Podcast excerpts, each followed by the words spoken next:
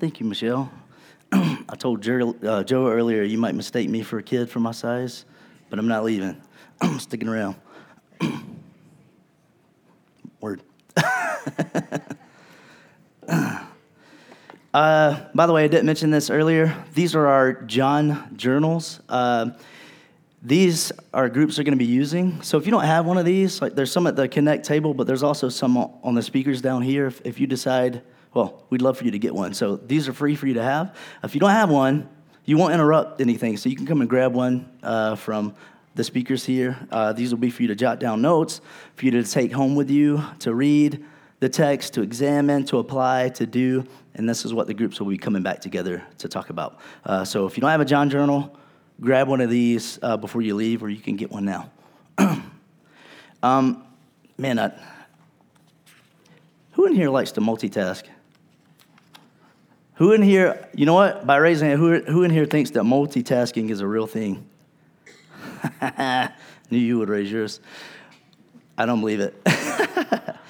I'm to simu- like multitask right now. I'm to try to simultaneously speak to you and not say um or touch my microphone.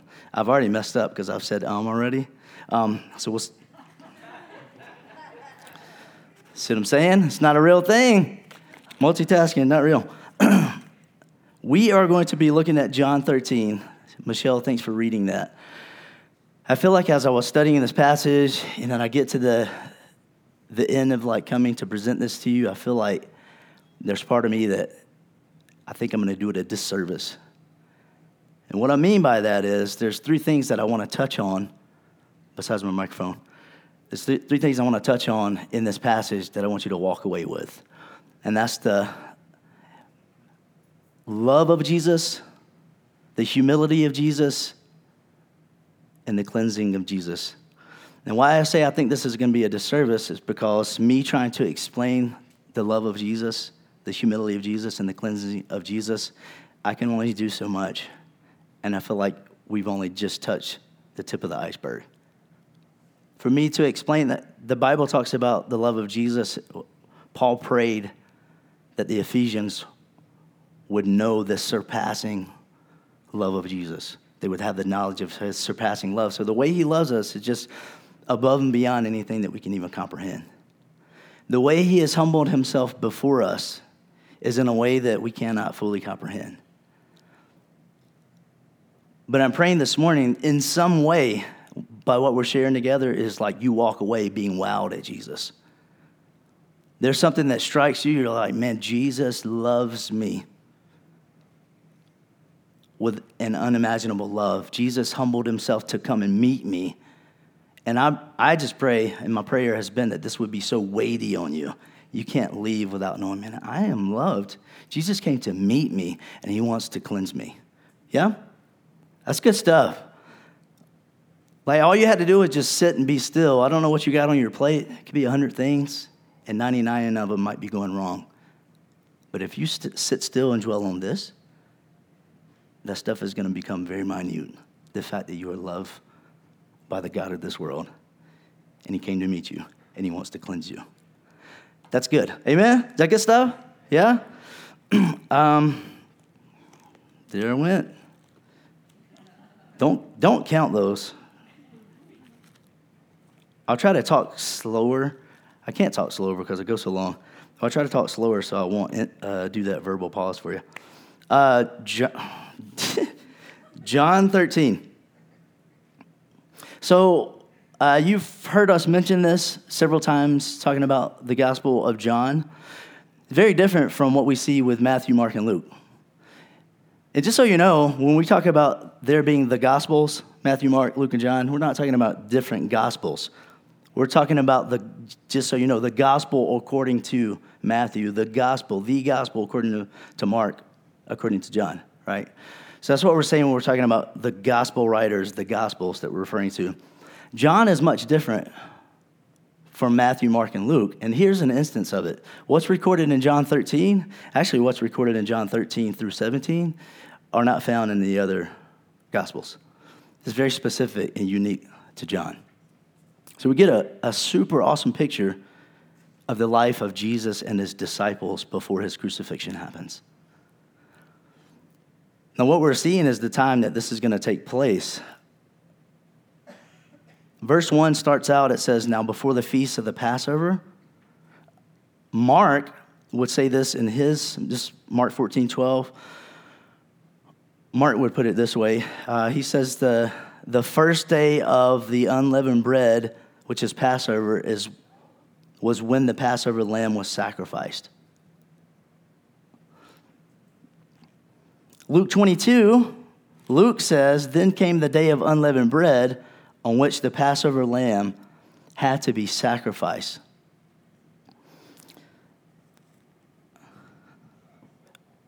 I want to purposely step away from my notes for a minute, or else I'm going to have my face in that paper the whole time. What's interesting about this Passover that Jesus no doubt celebrated with his disciples already? This is what all of creation was pointing to from the beginning, since Genesis, was this very moment the final Passover sacrifice. So here Jesus is approaching this final Passover meal with his disciples. And it says, This is the day that the Passover lamb is sacrificed. And Jesus is sitting across from this table, and within 24 hours, will himself be sacrificed for them. This is it. Like everything in the Old Testament pointed to Jesus. Jesus said that himself. He's like, you, you, look at the prophets, you look at the Psalms, they were talking about me. So now, in this moment, the Passover, Jesus is about to be sacrificed. And what a picture of this to be able to eat this meal with these guys. But I love this language here. Before the feast of the Passover, when Jesus knew that his hour had come to depart out of this world to the Father, having loved his own who were in the world, he loved them to the end. So I just want to hit on the fact that Jesus loves. The love of Jesus is amazing. A couple of interesting points with this. Uh, it says that Jesus knew his hour had come. Uh, we already kind of discovered that in John chapter 12 when the Greeks were like, We want to see Jesus. And I think it was Andrew and Philip went to tell Jesus, and Jesus was like, Hey, my time has finally come. It's now my time to be glorified. The final Passover lamb is about to be sacrificed, right? So Jesus was about to depart, depart. But it wasn't an immediate departure. We know from Luke, who wrote the book of Acts as well. In the beginning of that, it says that Jesus, he died, he was buried, he rose again, and then he spent another 40 days showing to the disciples and other people who were witnesses, he was proving to them that he was alive and he was speaking to them about the kingdom of God. So it wasn't an immediate departure. I see Jesus saying this, and it's like, boom, like he gets crucified, he is raised from the dead, and he departs to be with the Father. It didn't happen. He was here for 40 days, but it was as good as him departing. That's the way it was in Jesus' mind. I think I have John 11 on here too. Um, John 11, I'm sorry, John 17, verse 11. Jesus was praying this to the Father with his disciples present. Jesus said, I, he's praying to the Father, I am no longer in the world, but they are in the world, and I am coming to you. You're like, hold on, man, is that a contradiction? he said, I'm not in the world while he's in the world. He's praying this, right? He's as good as gone. Like, this is happening. His departure is at hand. I'm not in the world. I'm coming to you. He's praying this while in the world. But he said, I'm no longer in the world, but they are in the world. And then he says, uh, verse 12, while I was with them, I kept them in your name, which you have given me, and I have guarded them. Not one of them has been lost except the son of destruction, that the scripture might be fulfilled. Which, by the way, there's a picture of love right there. Jesus says, I have kept them, I have guarded them. Verse 13, but now I am coming to you. I am coming to you, Father. So Jesus is about to depart, and he knows that his hour has come. And the very thing that he's thinking about at this Passover feast is the fact that he loves his own. He has loved his own, and he's going to love them to the end. when I was thinking about through like who this own he is referring to, uh, John 1 11, it puts it this way. It says that uh, Jesus came to his own and his own didn't receive him. He was talking about the Jewish people. Jesus came to his own, his own did not receive him. John 1 also says that Jesus came to the world and the world didn't recognize him. So there's a, difference. Uh, Psalm 24 1, I think, do I have John 24 1 up here, Stephen? I think so. Yeah. The earth is the Lord's and the fullness thereof, the world and those who dwell in it.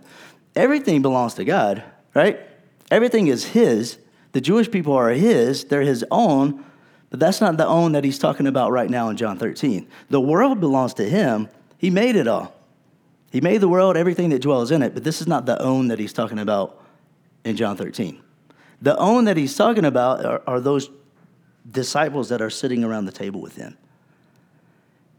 And I love this language for Jesus. It says that he loved them the whole time he was with them. Um, you might have heard me say this before, but I feel like uh, with my kids, one of the things that we talk about, I say, hey, um, I ask the question, I'm like, how do you know God loves us? And we always respond together, we're like, because Jesus died on the cross. Right? That's a good answer. That's a biblical answer, by the way. How do you know God loves you? Well, he died on the cross. That's Romans 5 8. Romans 5 8 says that God demonstrated his love for us and that while we were still sinners, Christ died for us. That's true. But you know what's awesome? Like Jesus is showing that he loved them prior to the cross even coming around. Before him even being crucified, Jesus loved them and he loved them to the end. That just means he loved them to the full extent. I've seen some people comment on that, like he loved them to the max. You know Jesus was fully aware that the cross was on the horizon. His time to depart was at hand, his hour had come, and he decides to love his own to the end. Is that the kind of condition we would be in if we were in his situation, knowing that we're about to face the cross, the torture of the cross, and the wrath of God? And he decides to love his own to the end. And what a, a beautiful picture, right? Um,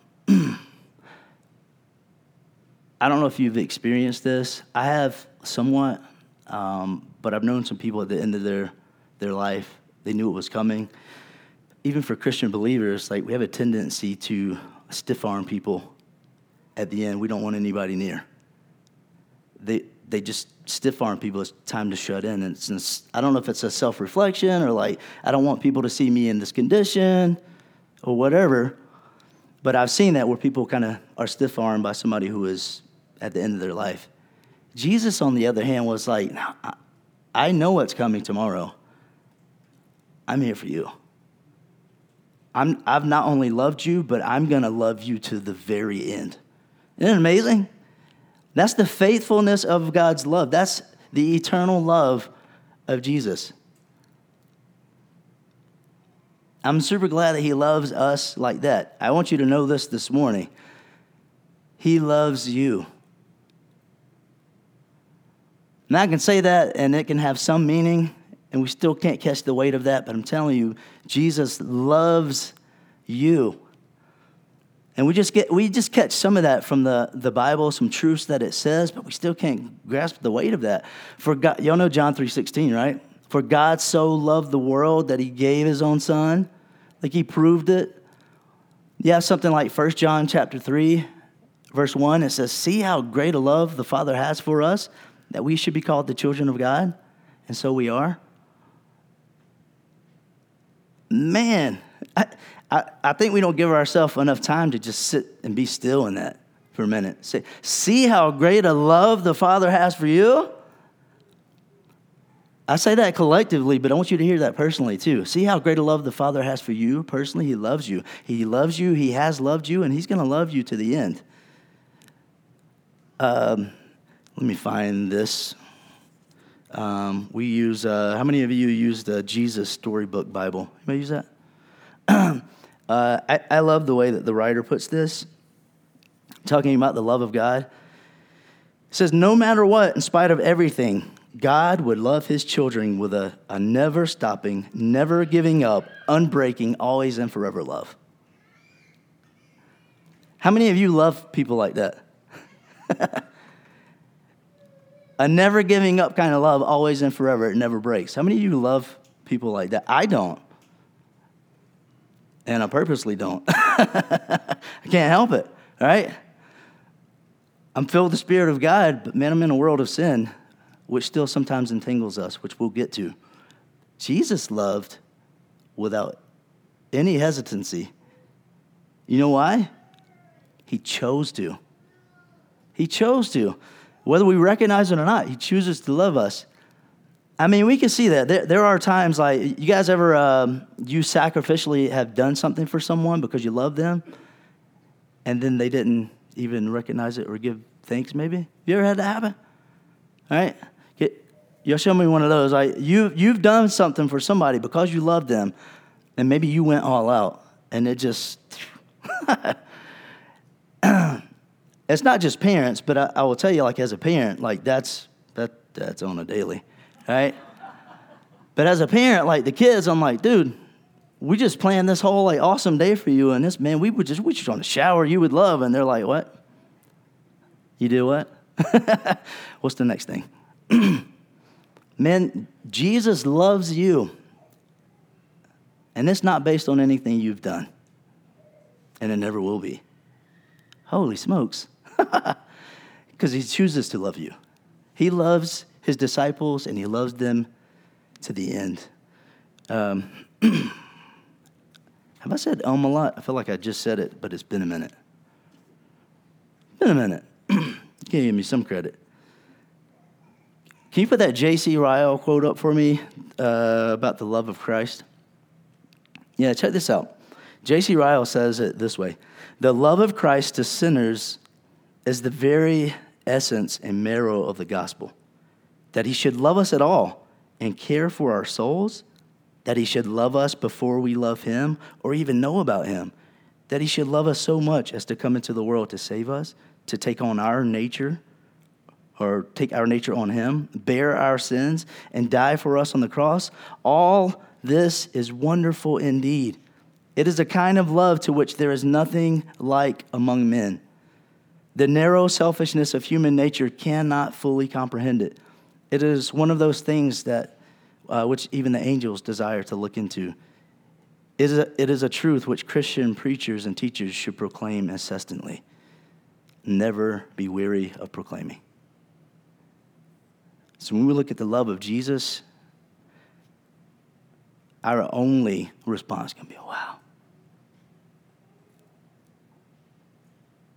He loved me before I even knew he loved me. Isn't amazing? You think there's anything you can do to change that? you think there's anything that you could do to make him love you more? You think there's anything that you could do to make you make him love you less? He loves you. Amen. That's good. He loves you.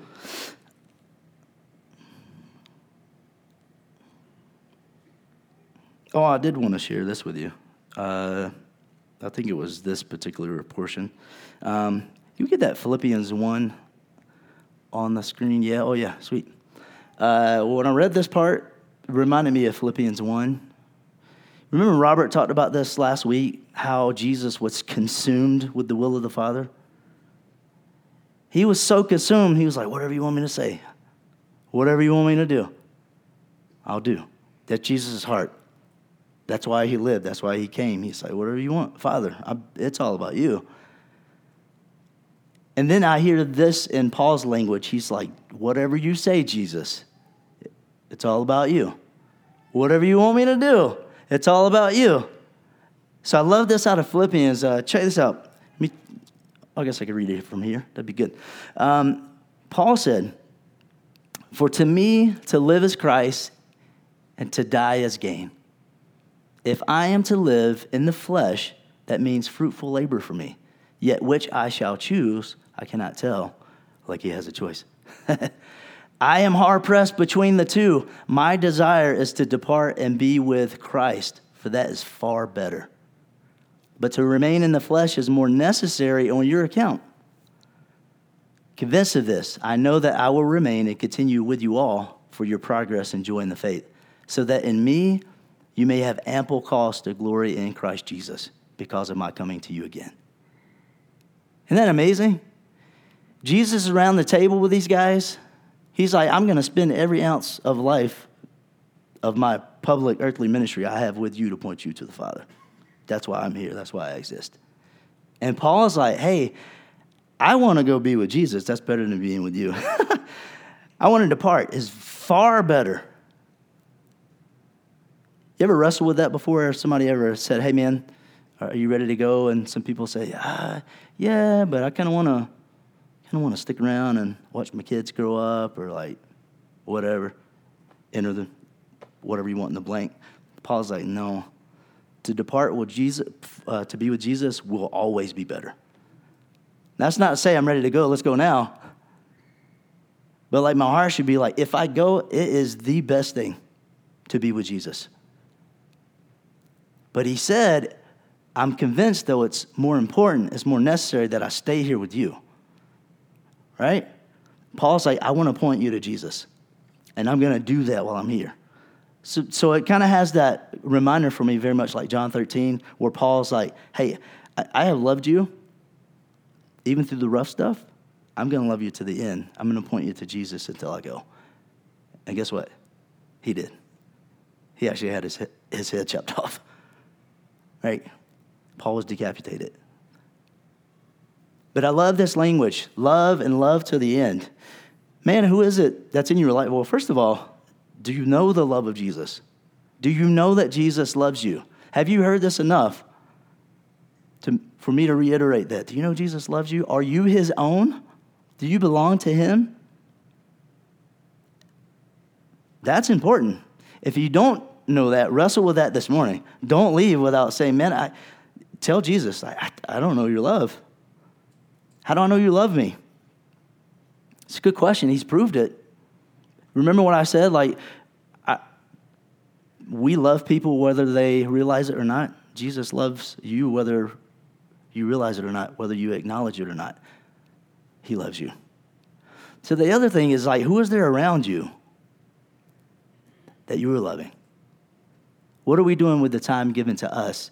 Ephesians 5, Paul tells the Ephesians 5:16, he says, "Make the most use of the time." Make the most use of the time.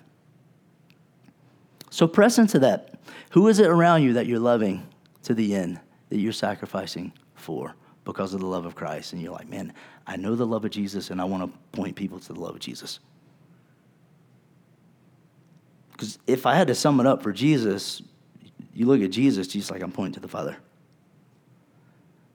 So if we had to sum up our life as a slave to Christ, as a bondservant of Jesus Christ, people look at us, we should be like, man, I'm pointing to Jesus.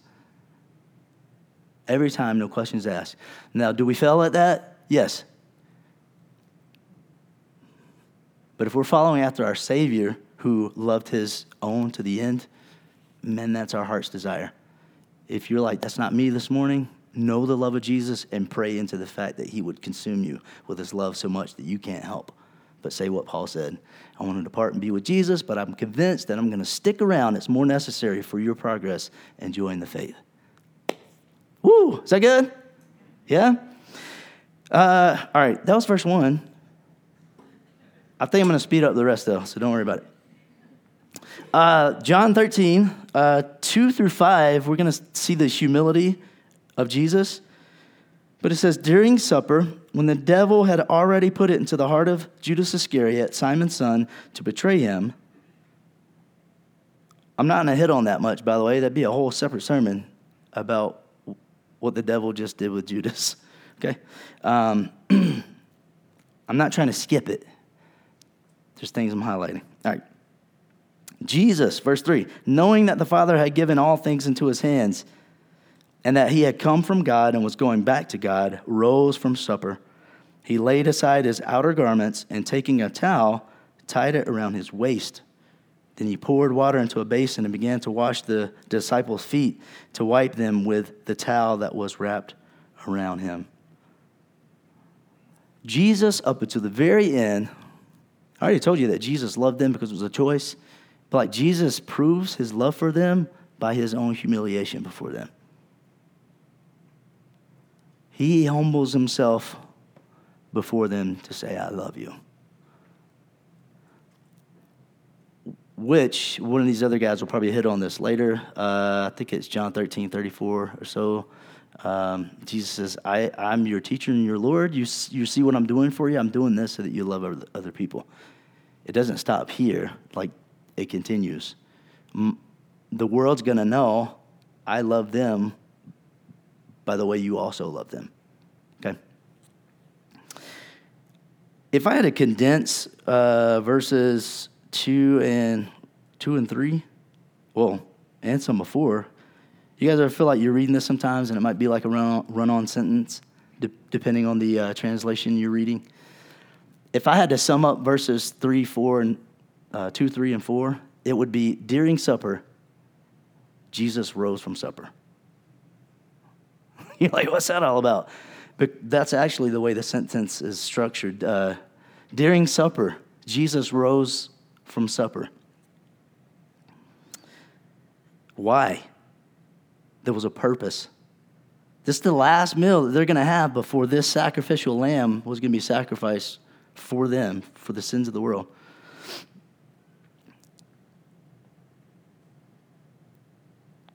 During supper, during supper, said Jesus, knowing that the Father had given, given him all things, giving all things into his hands, and that he came from God and was going back to God. Jesus, no doubt, in this moment, knew that all authority belonged to him. And he is supreme. There is no one else above him. All right? The supremacy of Jesus. It says, even though he knew that, and actually because he knew that, he rose from supper to do something specific. He knew that he came from God, he knew his position high above it all. And he's about to humble himself.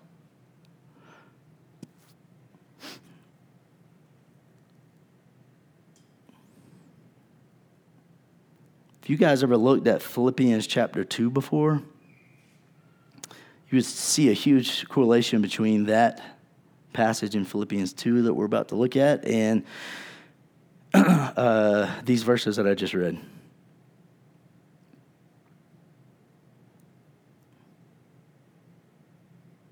Now, look at this.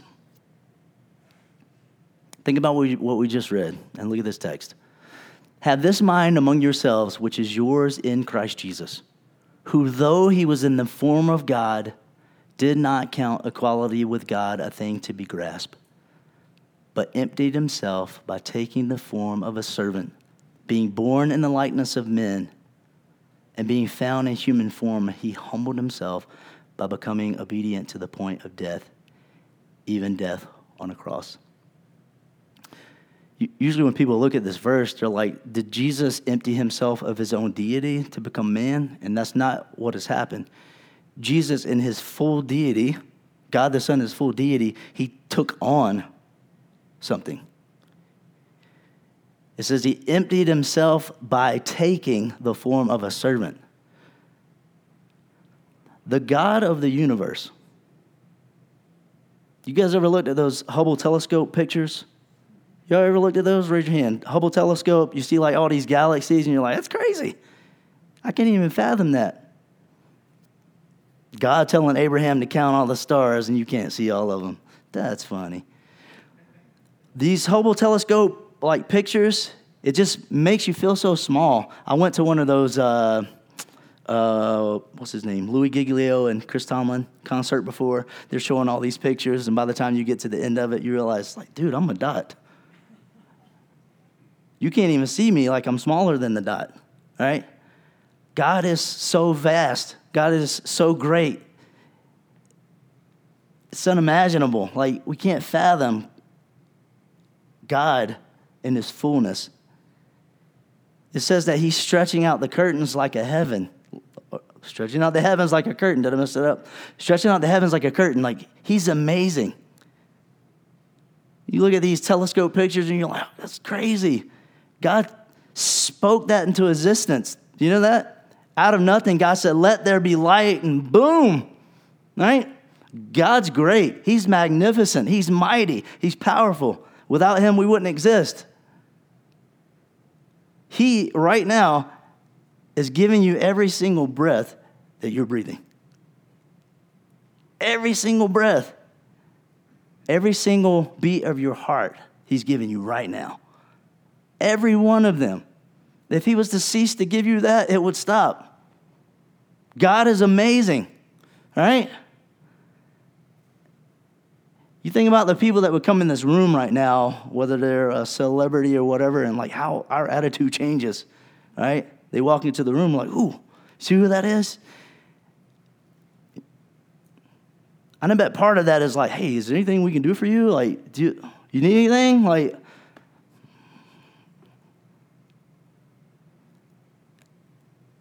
this is totally flipped upside down.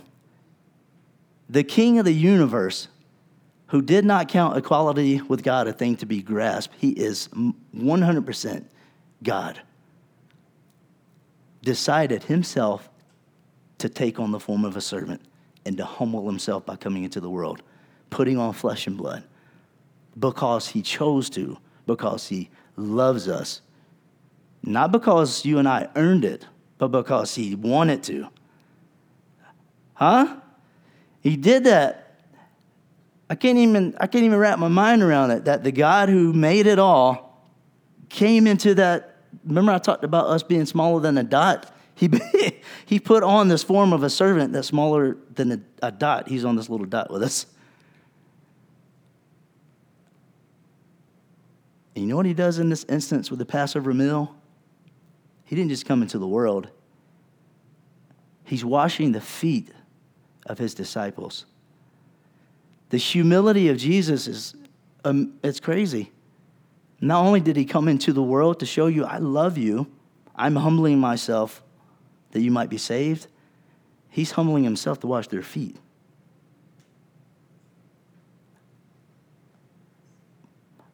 Uh, you already know this. I think most of you in this room know this, but these people are going to have some nasty, pretty nasty feet just because they walk from place to place. I think two, two days prior to this, they were in Bethany at uh, Simon the leper's house. These guys got dirty feet and they're reclining around the table. It's pretty gross, actually. they're reclining around the table to eat this meal together, and their feet are all like back, you know, toward each other. And you're like, I got to eat this, but I'm looking at that. That's gross. Right? It's pretty nasty. You know what this tells me? No one washed their feet. Nobody thought to wash their feet. There was not a disciple who said, you know what? I'm going to take up the mantle here and I'm going to I'm going to wash their feet. I'm going to humble myself before these guys and wash their feet. It took the God of the universe to show them what love looks like by humbling himself before them. Man, it's crazy. He's already going to go to the cross. You're already going to show us that you love us. He's like, My love is way beyond understanding. I'm displaying this before you. I not only came to take on the form of a servant, I'm humbling myself before you to show you this is how you love. You know what else strikes me in this? Eh, how much time do I have? Hurry up, Christopher. Uh, you know what else this shows me? Um, I don't want to get into the other part too much, but like, I don't think Jesus has done this for them before either until this moment. So it was very uh, timely that he did it right now. If he did do it before, then Peter wouldn't have gave him a big hubbub, right? He's like, ah, you're not gonna wash my feet. And then finally he was like, oh, hey, wash me, wash all of me. Like, if it had happened before, Peter would have already been in a place to not prevent it from happening, right? So Jesus had already done this. Peter would have been like, Yes, I'm ready. Wash my feet. so it was very poignant for now at this time that they would know his humility in order that they would know his love. Right? so good.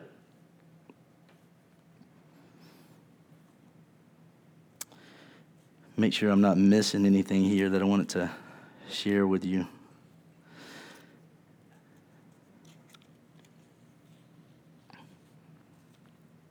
Oh, I did want to mention this to you because uh, you guys are experts in knowing all this. You're Bible trivia folks.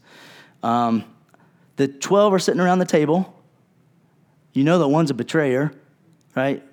You know specifically who the betrayer is, right? There's no, there's no guess. It's Judas. Surprise. I think all the gospel writers actually hit on that, but yeah, he's the, that's the guy. Uh, if I were to say to you, which, which of the 12 denied Jesus? Peter would come to mind, right? Can I throw something at you? All these jokers abandoned him. They all abandoned him. So they all, in a sense, denied him. Not like Peter did. Like Peter was just like, I don't know the guy. I, uh, I don't know. I, I don't have anything to do with him. But all of them denied Jesus. They abandoned him. And you know what? Jesus loved them and showed them humility, even knowing that. Now, how many of us can say the same? What would it look like for us to sit around with a group of people and we knew a betrayer was in our midst, right beside us? How would that change the way we serve people? How would that change the way you serve people that you know is about to abandon you? Right? That's sacrificial love. That's a love not based on what people do to deserve it. That's based on a choice.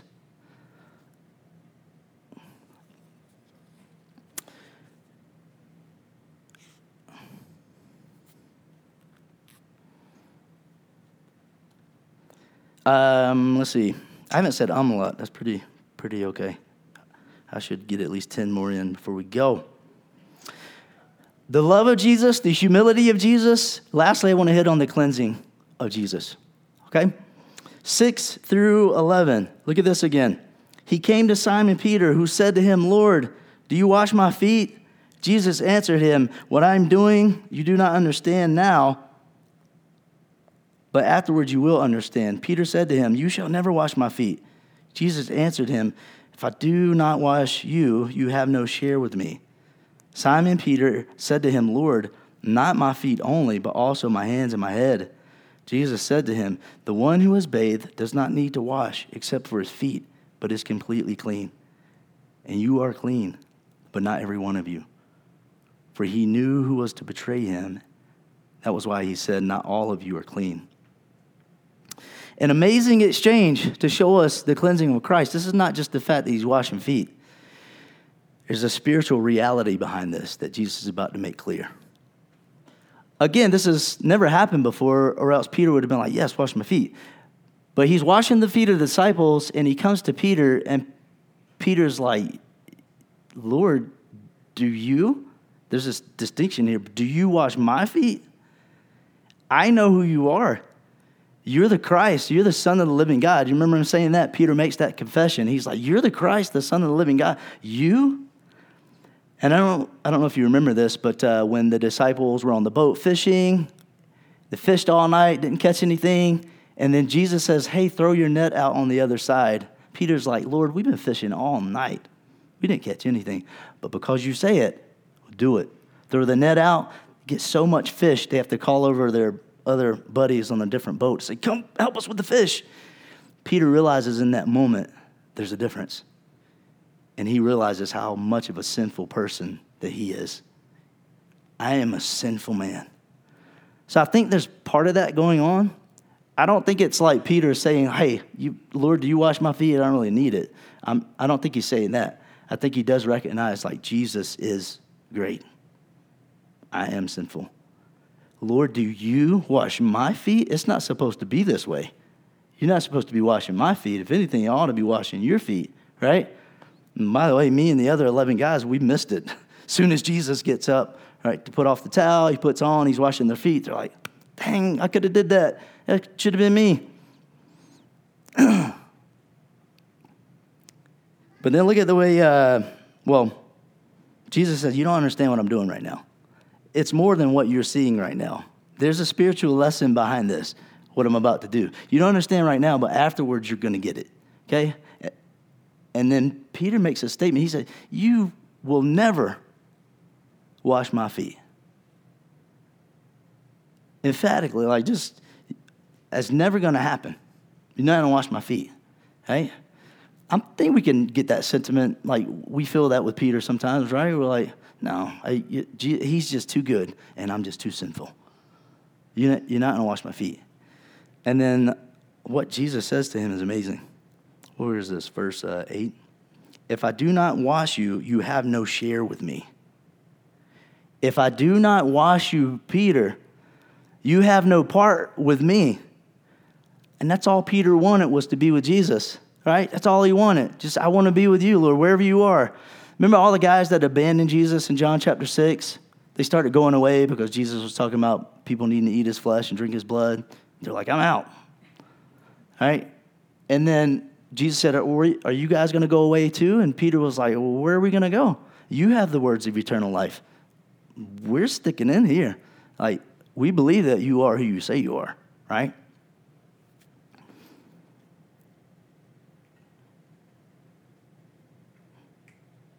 Peter wanted to be with him. But Jesus said, If I don't wash you, Peter, you don't have any share with me. And Simon Peter, he goes from like one extreme to the other. You guys notice that? He's like, You'll never wash my feet. And he's like, Okay, wash me. Wash my hands, wash my head, do what it takes. I want to be with you. All right? I want to have my share with you, Jesus. Do whatever it takes for me to be with you. Yes. One extreme to the other. I think Peter's still missing it. Because Peter says, or Jesus says, let me tell you what I mean. Let me tell you what I mean. Jesus said, verse 10, the one who has bathed does not need to wash except for his feet, but is completely clean. And you are clean, but not every one of you, for you knew who was going to betray him. If you don't let me wash you, you don't have any part with me. But if you have been bathed, you don't need to wash except for your feet. You're already completely clean. Jesus is no doubt giving them this spiritual lesson on our need for a Savior, our need to be cleaned, cleansed from our sin, which is an amazing picture.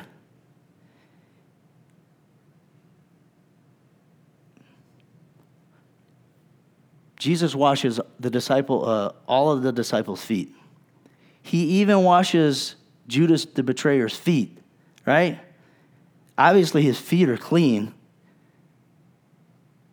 But he tells the rest of the group, he's like, You're completely clean, but not all of you. He's not clean. For Judas, like we, we could talk about all the disciples, but for Judas, I mean, think about the proximity that Judas had to be to Jesus for him to clean his feet. You're talking about close proximity. He spent three years with him and his disciples, hearing what Jesus was teaching, seeing what Jesus was doing, and he was with believers, right? And he was lost and dead and unclean in his sins. Isn't that amazing?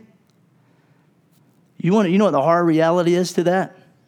If that's true, and it is, think about what could happen in this very room, guys in this very room, our proximity to hearing what Jesus is saying, our proximity to seeing what Jesus does, our proximity to being around God's people doesn't make us saved.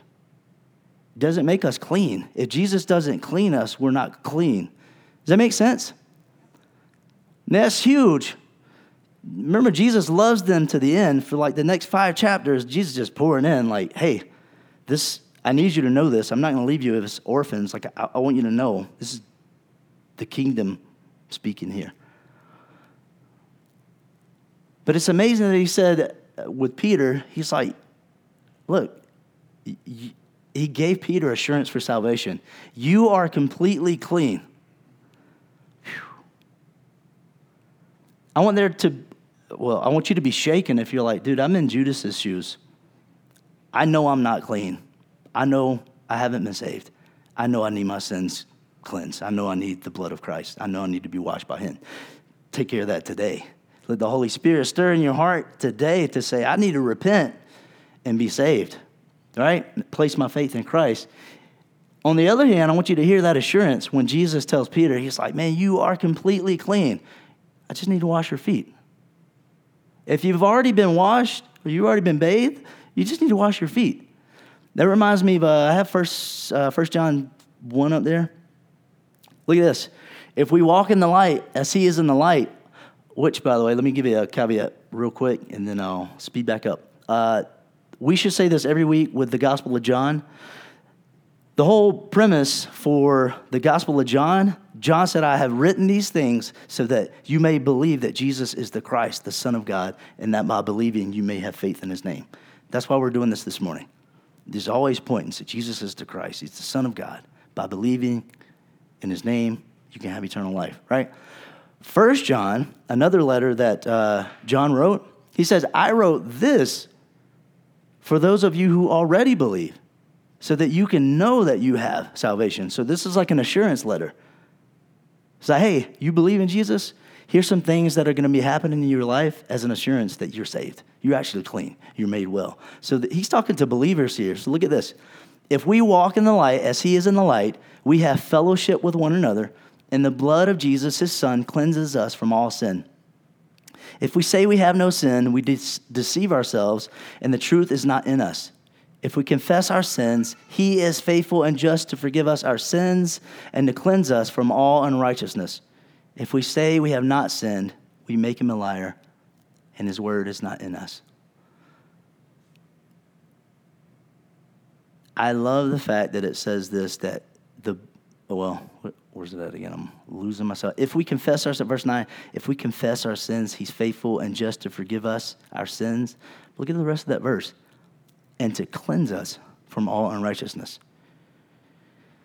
When you came to Jesus, guys, and you were cleansed and you were saved from your sins, you were made right before Him, did you stop battling sin? did sin disappear? Did you never face sin again in your life? Paul tells the Hebrews, well, if you believe that Paul wrote Hebrews, whoever the author was to Hebrews, He's like to like cast off the sin that so easily entangles you. He's talking to believers. Like cast off the sin that so easily entangles you. We need Jesus who saved us to still save us from sin. We're made a child of God, but the one who made us clean to begin with is the only way we get freedom from sin, right? He not only forgives us and makes us clean, but he, he cleanses us from all unrighteousness. Uh, look at this quote. I have the other quote from J.C. Ryle? I'm about to wrap up, guys. You're, thank you for hanging in there with me. Um, um, um, um, um. All right. Where are we at? Lost my spot. Uh, I'll just read off of here because I have no idea where it's at. Um, look at this. We cannot pass through this evil world without defilement. There is not a day in our lives but we fail and come short in many things and need fresh supplies of mercy. Even he that is washed needs, his, needs to wash his feet and to wash them in the same fountain where he found peace of conscience when he first believed. Then let us daily use that fountain without fear. With the blood of Christ, we must begin, and with the blood of Christ, we must go on. Isn't that great? How is it that we would think that Jesus saved us to begin with, that now we turn to our own strength to set us free. Right? We, ran, we had to run to Jesus for salvation. We run to him still. That's why we're always like, Jesus, Jesus, Jesus. It's not cliche. He's the king of the world. He loves you. sneak this in to say, like, if our uh, worship team will come back and join me before I forget to call you back up, and we'll all be standing here like I usually do. I want you to be challenged this morning. Like, I, I want you to really think about how to respond with this passage. I just want to pound this in again. Like, Jesus loves you personally, guys. Man, He loves you. He loves you. You need to hear that this morning. You can rest in His love because He has made you His own. That's great. And then he didn't stop there. He lets us be a part of it where you get to go and love others now. For the rest of our life, like Paul said, man, to depart and be with Jesus, that's great. I want to do that. It's far better. But for me to remain, it's more necessary for the sake of others, for their progress and joy in the faith. So, like, wrestle with that this morning. If you're like, man, I haven't been in a place where I've been resting in the love of Christ, let me tell you this morning, like, you can. There's nothing that you need to do to prove your love for Him. He already loves you, and you can rest in this love. Think about the humility that Jesus went through in order to display this to us, right?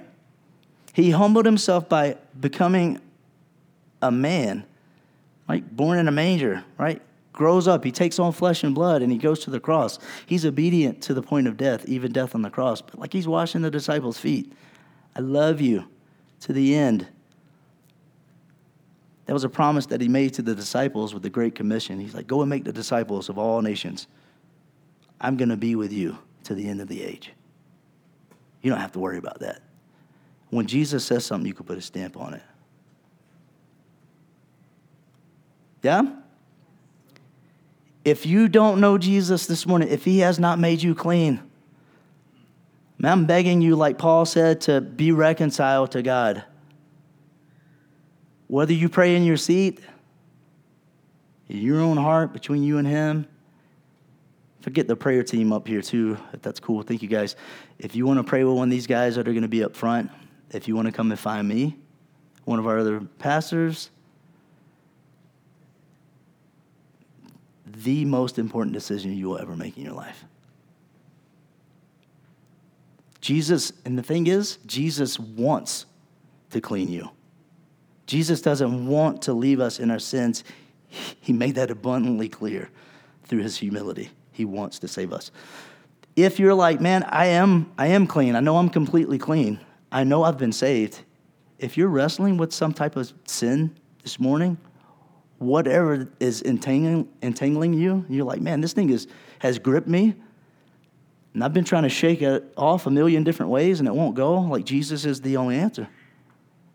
Jesus is the only way. Run to Jesus. He's the fountain that has cleansed you, and He's the fountain that cleanses you still. Yeah? Cool. So there's a way to respond this morning. So do what it takes. I know a lot of times, and uh, the band doesn't mind singing without you. That you can sing too, but I know a lot of times we, we jump right into singing. Uh, if you need to take a moment, take a moment. If you need to take more moments, take more moments. Respond you to the Lord right now. Okay? Think about what we've talked about. I, I appreciate you guys for you. I'm excited that we get to be a part of God's family. I'm glad we, we can't earn it because we never would. Let me pray with you. Lord Jesus, thank you so much for showing to us your love. You are amazing. Lord, thank you for coming to meet us where we're at. Thank you for coming to meet me, Lord. I remember running from you. I remember running on purpose. I remember running saying, I'm okay with God. We're okay. And Lord, you chase me. And Lord, this morning, somebody needs to hear that you love them right where they're at. You love them right where they're at, Lord. You love them more than they can even imagine. Lord, you humbled yourself to come and meet them where they are at. And you do that still. So, Lord, I pray this morning that, that someone just would be reminded. Help them in this moment to just cry out to you. Rejoice in the fact that they're saved and saying, Lord, I, I just want you to consume me so much, Lord, that there's nothing of me that I still claim for myself. I give it all to you. So I pray that you would just teach us surrender this morning. I pray for the person, Lord, the persons, whoever that is, that's battling sin, which we do, Lord. If we say we have no sin, we make you a liar. But you are faithful and just to forgive us our sins. So this morning, Lord, whatever that is, bring that to the surface, Lord. Let it not be hidden, but, Lord, exposed in your light because you want us to walk in your freedom, Jesus. So I pray that for those this morning who just need to say, man, I need Jesus. I give up. Lord, we love you. We thank you. Thank you for being a gracious King. In your name we pray. Amen.